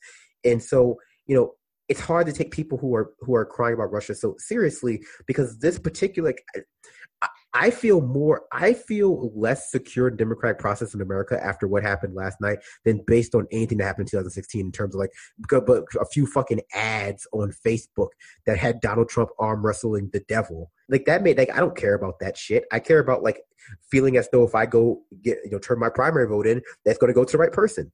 That, you know, because this is a caucus, it's a lot easier to check like if some shit was going on. But like if this were a close, I mean, if this were just like a normal like cast a ballot primary anonymously, like who knows what would have happened, right? And I, I don't think yeah. it's weird to I don't think it's weird to ask that question. I think it's weird to pretend like it's weird to ask that question. it's weird to pretend as though people should have this level of trust in you know you and your friends. That's really what it is. It gives you people and their friends, and pretend as though like they're not engaging in like hey you know like in the facts like this is like this is what occurred like I think that people are trying to portray it as though like everyone who is feeling suspicious about this event is thinking of like the furthest like furthest out there scenario. But i think most people are just you know they just smell something fishy. You know like you know what? I don't want to fuck with people to get anymore. Like you know like like, he, like this motherfucker is dirty you know like I, I don't know what exactly happened but i don't like, have have faith in his campaign. And i think that's a completely legitimate reaction to this. Well, and even if you just fall into the I was just going to say, even if you fall into the the kind of rationale that the neoliberals typically use, it doesn't even hold. It doesn't even like the scenario you laid out of a non-Sanders candidate running up against Trump and Trump pointing towards the uh, the illegitimacy of the caucuses leads you to Democrats setting themselves up for failure with like a candidate like Buttigieg, eh, just imagining somehow he was able to miraculously uh, get to the nomination and end up in a general against Trump. Of course, Trump is going to question the validity of uh, both the the nomination process and point that out the whole time to undermine the support for Buttigieg, but also if he somehow miraculously did lose to Buttigieg or somebody like him, he's going to use the same that same process to undermine the legitimacy of the election itself. And whether that actually manifests in him having to get dragged out of the White House in handcuffs, if you can find anybody willing to do it, is is speculative but the reality is is that that's a reasonable uh, for like way to kind of foresee how this plays out in the general political sense using neoliberal logic under the understanding of uh, how these things generally typically play out. And so it's just the they're even doing their strategy poorly and that that's apparent. And then i guess one of the other things i just want people to have in mind because i don't think we can have like people are going to speculate and try to make sense of well why did they release 62% and let that linger for four hours and not trickle out you know 10% at a time or any variety of other ways that they could have distributed the results? Why did they choose this one? And they're going to come up with explanations. One of the things that i would advise people to consider is the point that we've raised before about the kind of jobs program nature of this, and also to uh, Chad's point about why Bloomberg might be successful or might see more support manifest in the corporate media, is that a lot of these people are thinking also about power, access, and financial security, and so Bloomberg offers that to a whole class of punditry and consultants and people that would otherwise be out of a job for the rest of the election season if Sanders is declared the de facto nominee. No, no, no. Point. Warren is going to hire everybody. She's going to fucking use every. well, the thing is, is the donors don't exist enough to fund. Like this is a they spend hundreds of millions. Of Clinton's campaign spent like a billion dollars. They spent hundreds of millions of dollars paying these people and paying off the networks and so on and so forth. So there's a lot of payola going on here, and it's like none of the other campaigns can funnel that kind of cash to these people, and only oh, yeah, no. that can do it or have to either be aligned with the establishment support or Bloomberg because he can just pull it out of his own pocket. You're seeing a fight among establishment figures about uh, some of the old guard saying, "Oh, Biden's the best to do that," and Iowa messed that up for him. Some of the new new up and comers that are trying to get access to power are saying, "Oh, you know, Buttigieg is a great person." And there was a Warren crowd, and there's been various factions, and like they haven't been able to consolidate each of those factions of the anti-Sanders crowd and that's what you're seeing when you see all these kind of incoherent and just seemingly just ridiculous kind of sporadic approaches towards uh, undermining Sanders' campaign generally, in my opinion. Go ahead. Here's I mean, the thing, though, uh, with Buttigieg, he's five percent. He's polling at five percent nationally right now. Yeah. Uh, Biden is polling at twenty two percent. Sanders is polling at nineteen. So it really still seems to be Sanders' race to lose.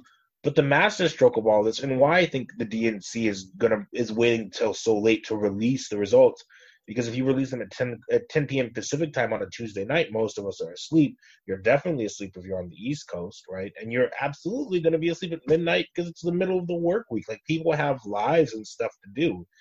But it's a genius move by the Iowa Democratic Party to do things like this because the narrative right now is that Mayor Pete is viable. He's not national polling data tells you he's not viable, but we also know the DNC doesn't care about viability. They think that they can do whatever they want. And the reality is, Trump is good for them. Trump is good for their brand. The policies Trump espouses, they can't really come out and say, Yeah, I would really love to do this, even though it lines their pockets. So they're benefiting materially from Trump. Mm-hmm. Buttigieg is of the same cloth, right? But right now it takes a lot of the mem- a lot of the momentum that we had been seeing in recent weeks from Sanders, and I think that ends up being the end goal. Biden is going to get stomped. His approval rating is continually is continuing to go down. He's not going to last in the polls much longer. I don't think Bloomberg's going to do a very good job either. I just don't. You can buy four hundred billion dollars of TV ads if you want to, but the reality is he's qualifying just now for his first debate. He wasn't on the ballot in Iowa. I doubt he's going to be on the ballot in New Hampshire. So he's probably going to wash out rather quickly as well. And the fact of the matter is, as soon as he gets on the debate stage, everyone's just like, bro, you were a Republican. Like, you literally have been a Republican. You are a Republican. You are at the RNC. Well, you govern New York as a Republican. Like, that's that is what people are going to say. That's what they're going to remember. You know, and by governor, I mean he was mayor, not he was the governor. Except it's going to be a pro because you know we need to work with Republicans and unite the unite the country, and we need to do all the bullshit that the neoliberal like it, it fits into their. But that's a very small narrative. percentage of the country, and that's that's the point that I'm making. Oh, is oh, yeah. that Biden has said the exact same things, and look how poorly Biden is polling. Bloomberg is the architect of of stop and frisk, of mosque of mosque uh, spying, all of these incredibly racist policies that are within arm's reach it's way too easy to stomp Bloomberg into the ground. And I think Warren, as long as she's on that debate stage, and I think Sanders, as long as he's on that debate stage, are going to be more than willing to do just that. And the fact of the matter is, I think moving forward, Yang's probably going to suspend his campaign soon. I think everybody that polled that everybody sixth place and lower, I think they're canceling their campaign soon. I think you're going to see a lot of upswelling of support for Sanders from them. I think we're going to end up seeing that at 10 o'clock tonight, they're going to release the full standings. Sanders is going to win. He's going to have a handful more delegates than Buttigieg. Nobody's really going to talk about it. All they're going to talk about is the fact that it was a mess. They're going to ignore the fact that Sanders won, and we're going to go into New Hampshire, and they're hoping that gives everybody a clean slate. But when Biden gets stomped there, if Warren underperforms a second time, and Pete doesn't do as well as he did, it just it clears up the nomination. So I think the path to the nomination is the same. I think the thing that's really getting left out of this is just how poorly Warren has been doing and kind of projecting that moving forward because of Warren and by if, if Warren or Biden aren't in or don't remain in when we really get to the South, things might get a little bit more interesting. It's going to be interesting to see who older black voters then switch to, as they don't really have a dog in the fight at that point. And so I wonder what turnout's going to look like. I wonder how well Pete's going to do outside of Iowa. Spoiler: I think he comes in fifth. I'm honestly surprised that it got this far for uh, many of these candidates, and especially Joe Biden. I, I kind of, I kind of low key expected him to be like the surprise candidate who drops out before Iowa, just because of how bad he was doing. I mean, and not, and not bad like in polls, but like well, also in polls because he was in free fall, but also just like how bad he was doing like in every debate and every like, you know, it, it really was just a, like people were less okay with voting for the safe choice, I think, than they expected. But uh, you know, just to go back to the He's main. just less self-aware than Kamala Harris's campaign. Maybe go ahead. I guess I like this whole thing is just so fucking sketchy.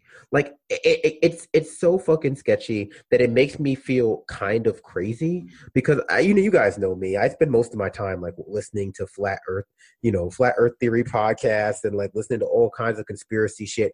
And so like seeing people try to lump like what happened in Iowa into like the same bucket of like shit as like like those clear conspiracy theories makes me feel a little crazy but i also don't think it really like again like it's the kind of thing that makes you feel crazy but it doesn't actually matter or serve their purpose as well because like yeah you know it, it may make me feel crazy. It may make me, make me annoyed. It make me it might make me distrust you even further. But like it's not going to get me out to vote. It's not going to get me out to vote for your candidate.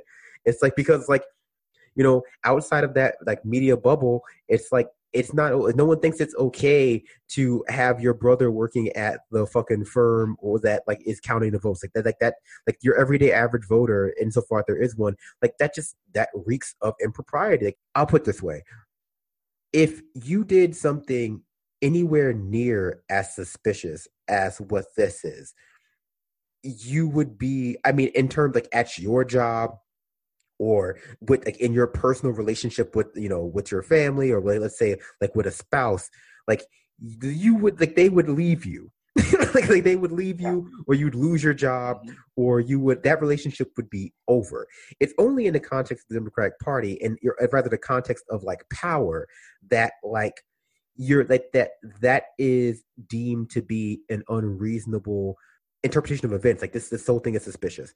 Additionally it's like only in the concept of like you're you're talking about somebody or institution or a social class or social position that has a lot of institutional capital or social capital or just like capital capital really. Like it like is the idea that intentionality here matters to whether or not it's suspicious or matters to like the what outcome should be the case.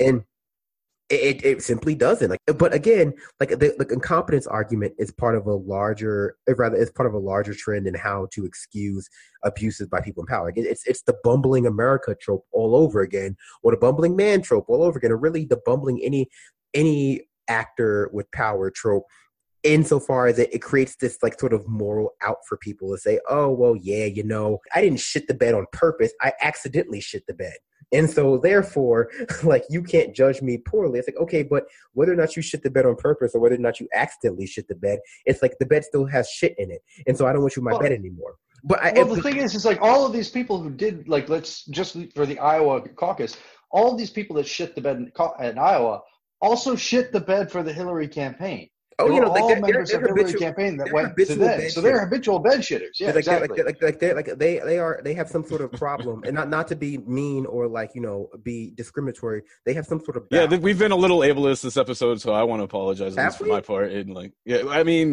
probably, I, I think so. I'm not very good at identifying it. I'm still working on that. So if I don't we think have, so. I'm, I'm gonna give. I'm gonna give us. I'm I'm not good at identifying that either. So I'm if gonna I get- do, yell at me. I'll I'm gonna, apologize. give, I'm, gonna, I'm gonna give me a pass. I'm gonna give. I'm gonna give us a pass this one. I don't recall saying anything bad this episode, but you know, I, I'm heated. I'm I'm hot. I got I got a lot of Yeah. I got a lot of fire in my belly. So you'll have to ex, you'll have to excuse my black my black dark rage. Black flame inside burns with the heat of the jungles of Africa. You'll have to. you'll have- what the fuck is my excuse? Uh, you're, you're, you're, you're white, so you're, you, you're white. You have like you have this oppression, slave shaped hole in your heart, in your spirit. that, like, Okay. you, that you have to deal with. You have to deal with bigotry. Otherwise, I know, you, like So Like, I have to hit a bigotry quota, otherwise I just don't. you'll spontaneously combust.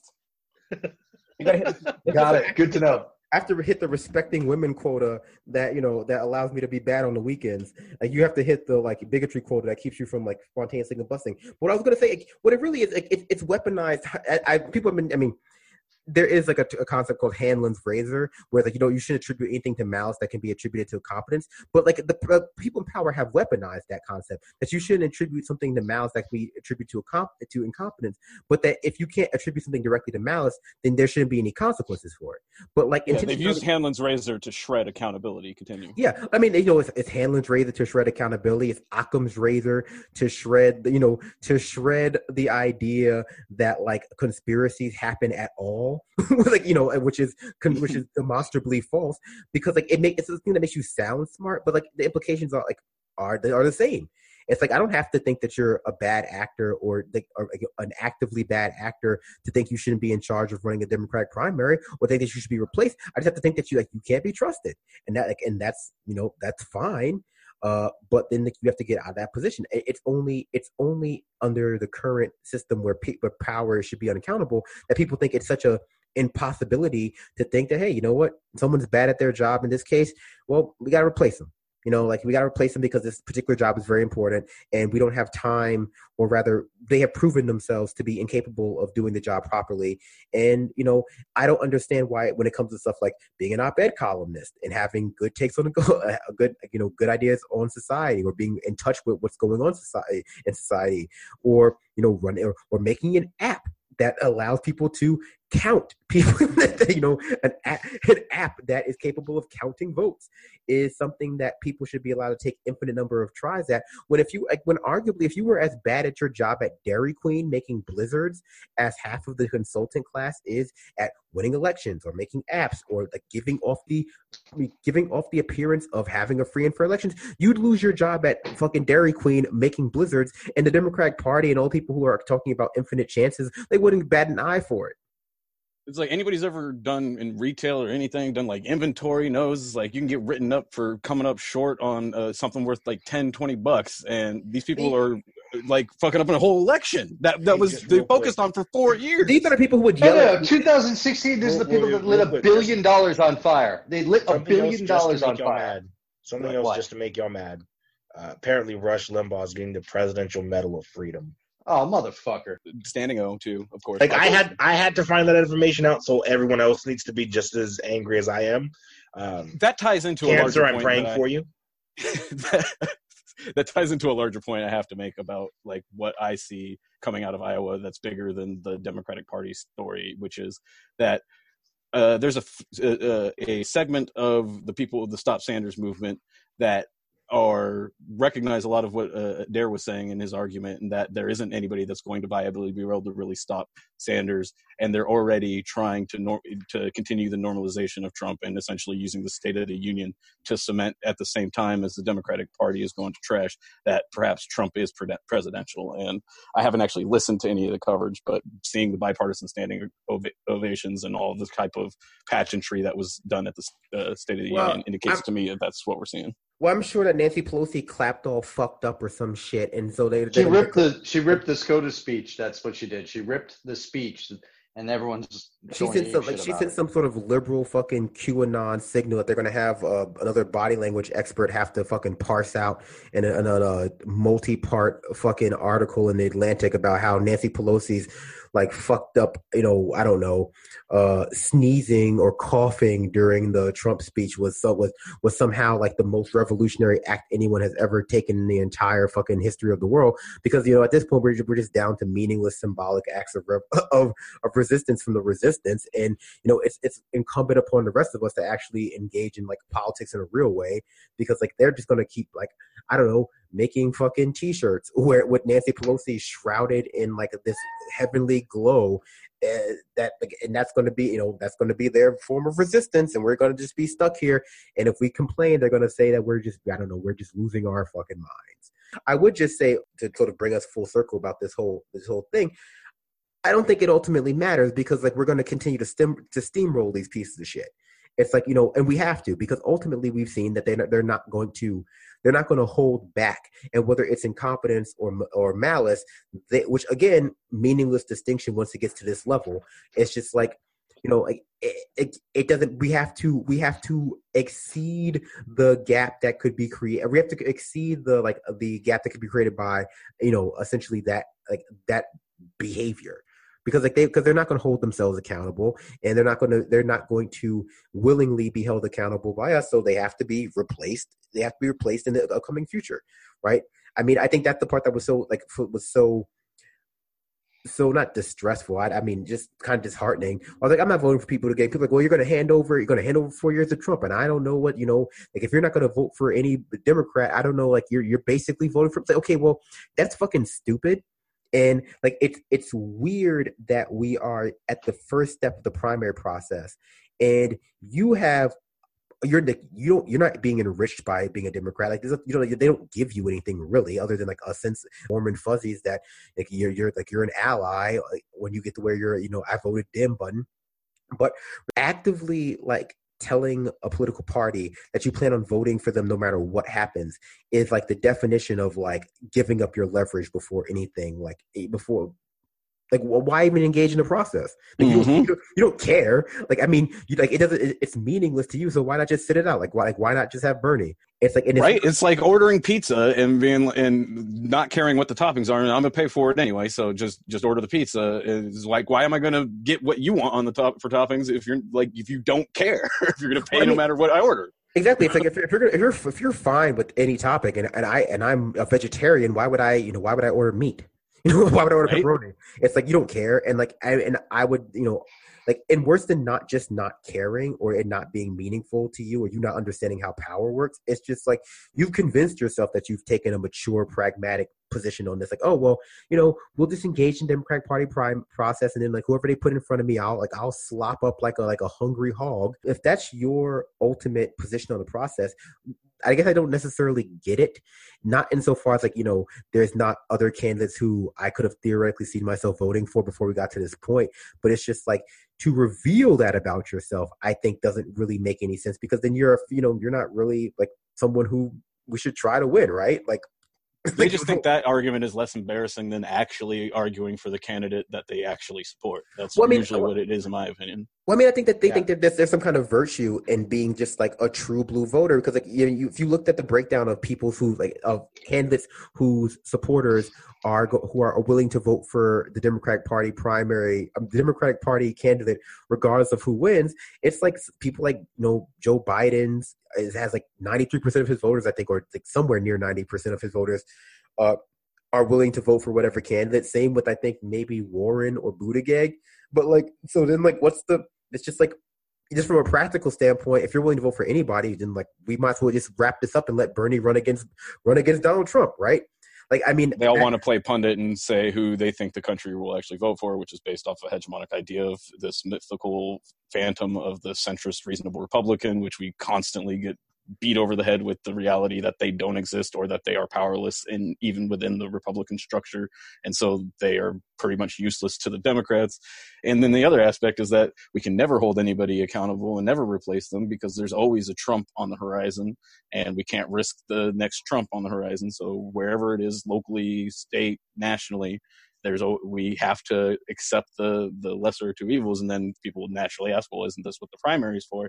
And so then the d triple c was like yeah no fuck that. We're just not going to let people primary our, our candidates. Well i mean I, I would just say like at that you know at that point it's like okay but should you not be cons- based on what happened with the impeachment proceedings so far, which is that Donald Trump is going to get the fuck off no matter what? Should you not be concerned with your seeming inability to hold anybody accountable and realize that that's like kind of a layered thing? Right? Like, you know, the reason why you couldn't hold the Republican Party accountable because the Democratic Party part won't hold them, won't hold Republican Party accountable because it makes it make they make for a useful, you know, foil to prove that. Well, essentially, they make for a useful argument for like why you can't hold Democratic Party accountable because then there's no one to like offset the Republican Party. And so, like, I think it, it's weird to me that people have convinced themselves that this is some kind of like shrewd political move or even like an ideological move like it's an ideology and not just like well you're helpless and, and but you've convinced yourself that you have this kind of power but essentially you don't someone told me as i mentioned i wasn't voting for Buttigieg they were like, we don't. I, I mean, this is a kind of a, a, personal anecdote that someone said to me online. Uh, they were like, oh well, you know, I was a friend of mine, like uh, who's trans, who thought that you know said that like if Donald Trump gets elected, you know they're basically going to die, and so and so like Donald Trump did get, did get elected, obviously, and they didn't die, but that was a real fear they really had, and a legitimate fear they really had. You know, eh, forgetting the fact that trans people are killed at incredibly high rates in America even before Donald Trump was elected. Was, I mean, it's, it's a legitimate fear, and so that they you know their argument was like, well, you know, I don't want to use my friend's life as a bargaining chip. And I was like, I don't understand that though, because your friend's life is a bargaining chip already. And like you've, you've just expressed that. It's that like every four years or so, you know, your friend's life and many other people's lives will be on the line in an election, and we will never ever get out of that particular paradigm because the fear of getting out of that paradigm by like going full bore and this is not an accelerationist argument this is more like a supporting a candidate who has a who has a policy platform that is geared towards getting out of getting us out of this cycle and not just staving off the cycle for another four years under the guise of electability because like he's the pragmatic choice. It's like you know you've resigned yourself to just exi- you know existing within this cycle of every four years we got to gamble with my friend's life because if because there's really no there's no uh there's no benefit to the Democratic Party to stop to stop that system because at the moment you move away from that cliff of my friend's life is on the line, at the moment you realize that their party is not very is not really offering you anything else. And then the moment you move the moment you move away from you know the precarious nature of Obamacare and the precarious nature of the the way Roe v. Wade is currently implemented and the precarious nature of various other civil rights and towards like, oh, you know what? We're, we're taking these things off the table. Like we're no like there's no longer going to be this ebb and flow of every eight years we take two steps forward and every then you know eight years later we take two steps back. You know it, it has to be long term meaningful change because that's pragmatism. And you know I, you know I don't know what else to tell these people. Like you're not really you're not ta- you know you're you're never ever going to be able to affect any change unless you realize that this is not like this is not it right i mean like i don't like if, if, if you scratch the surface of this argument, it, it, it falls apart almost immediately uh, because like you can't like you can't ever change anything because at the end of the day you're not going to stop supporting them. You're not going to stop voting for them. It's like, like right. that's like, that's your only power. Like you like you will never stop voting for them. You won't care who they put in front of you as long as there's a worse choice on the other side. You won't advocate strongly enough in the primary process for a particular single candidate without saying, well, yeah, what no anyone will do.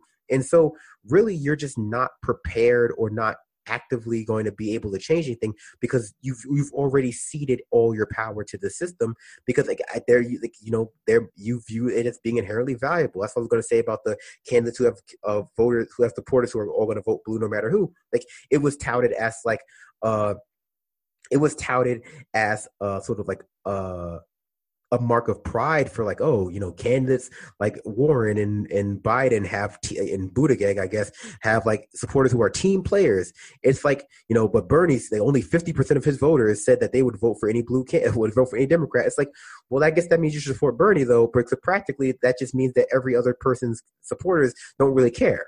They, they like they don't have any like at this, at this point in the primary process. That's the Matt that's the Matt Bruenig and Carl Beijer argument that they've been making forever and ever and ever online to anyone who says anything about that. I think the argument against is like, well, that violates the spirit of the primary. But the, if anything violates the spirit of the fucking like primary, it's having your campaign, it's having your campaign staff have direct ties to a fucking to a fucking uh vote counting co- company. It's like that violates the spirit. Only time the spirit seems to matter is when you're talking about violating it in spirit of you know making meaningful change. Otherwise, it's fine to violate the spirit of it. Like then, then that's when the letter of the law matters. Then the letter of the law matters when like you're talking about like violating something that might impact the poor, but only like the within the the spirit matters. But again, I would say the spirit doesn't matter here either because like everyone is just going to vote for the candidate, right? Like, and so there's only one candidate who can excite people. That's Andrew Yang. That's like, finally, you said what needed to be said. But speaking of speaking of candidates, so I've just been perusing Twitter and other places, trying to follow along with the news. I think it's interesting that Pete Buttigieg is like, I am the winner of the Iowa caucuses, right? But you know who's giving a response to the State of the Union right now? Bernie Sanders. I don't. Well, except on the MSNBC, with, like yeah, they went yeah. and put Buttigieg on immediately following it. Not coincidentally, I'm sure. Go ahead. No, that's right. Yeah, I was gonna say only only online is Bernie's given the response. Because I'm looking at like I'm watching right now, and he's got a massive, massive, massive live following on just one platform. So I think it's interesting to note though that Sanders is out here like I'm giving this response to the State of the Union, and I haven't heard anything about uh, Pete. But I also think that's part of why I don't think Pete's gonna win, even with this fuckery in Iowa, is he doesn't have any all his his, his quote unquote grassroots presence is just astroturf. He's I mean the issue that they're gonna run media. into, yeah, is that the media can only give you about fifteen percent give yeah. or take what we saw from Harris and Warren and all, all the other candidates. That well, that's what that, that's my bigger point here. Too. Yeah is we've seen this already. We've seen this movie. We saw it with O'Rourke. We saw it with Harris. We even saw it to a lesser extent with Booker. We've seen it with every single candidate. Like they keep picking. Oh well, what about this one? Doesn't pan out. What about what about this one? Doesn't pan out. And now there seems to be even more active fingertip uh, finger pressing on the scale, and it still doesn't seem to matter. There's not the excitement that there that there is with uh, Sanders. The fact that Sanders' uh, live stream of his response to the State of the Union is being shared so widely, I think is a testament to that. You know, like, let's be real. MSNBC does not attract does not attract many viewers. Like Sanders live streams tend to have more viewers than you, you know CNN might than MSNBC any show on there might hope for in you know two three weeks. They just don't have many viewers. They're not very good, and I think you can kind of you know push that out to CNN and even Fox News, though they didn't have a more rapid fan base. This just all seems to be a lot of bullshit, you know, meant to discourage people from going out and participating in, you know, what is admittedly a bougie election. Like, this is not an election that is for and by, you know, the regular average person. This is all about moneyed interest and people trying to make sure they maintain power, status, and wealth and that is in and of itself off-putting to me. But um, I just don't see. I don't. I honestly just don't see anything changing from this. I think Sanders is going to stomp through the rest of the race, and I think Super Tuesday is really going to be the turning point. Warren's folks are disillusioned. Pete, everyone is like Pete didn't win. Like this is clearly some fuckery. Even people that like the DNC are like, mm, this is some bullshit. From what I'm seeing, at least. Um, yeah, Biden is like doing the, horrible, and nobody fucking likes Bloomberg. So I just saw a map also of like the places where they're missing the most precinct data, and then overlaid with the precincts support or at guesstimated support areas, and it's like pretty clear that the places that had huge Bernie support are the ones that are left out, which also is around the high density oh. population areas. So. Oh, I mean, yeah. I you know I think Bernie's still going to win. I mean, he won Iowa. Yeah, I do too. I, I will just say I figured I found out who that guy you were talking about, the doctor Jason something. uh, yeah, Jason Johnson. Yeah, he, he was on yeah. TV talking about how like there's not a meaningful difference between like a million and a billion dollars, and I don't I don't know anything else about him. I guess I know he's not a doctor of math.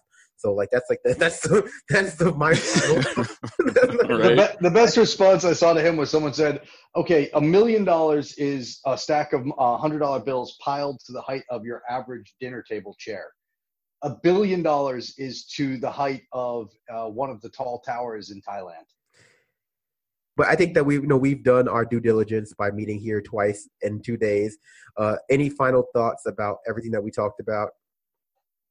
Uh, just they're gonna last 2016 we saw multiple or like multi-hour lines to vote in the primary so uh, be ready for that be ready for voting uh, locations to not be functional and beyond like taking hours for them not to have the proper ballots available, all of the same types of things that we saw in New Hampshire and Nevada and all the following uh, or Nevada, all the following places. In that you you're going to see a consistent and continued effort all the way through the convention by Democratic establishment members of varying factions to undermine and stop Sanders.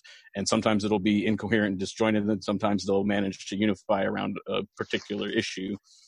But if the Sanders movement isn't overwhelmingly and clearly and overwhelmingly more popular than the alternative uh, within the Democratic Party, they will just supplant him and and go a different direction. And then I think I people will be more apt to also think that electoralism isn't going to be a viable strategy and that structuring power and gaining power is going to be done more through organizing and uh, you know on, at the local level and and solidarity amongst marginalized and oppressed people rather than by trying to get a marginalized uh, identity elected to a position that they're powerless in.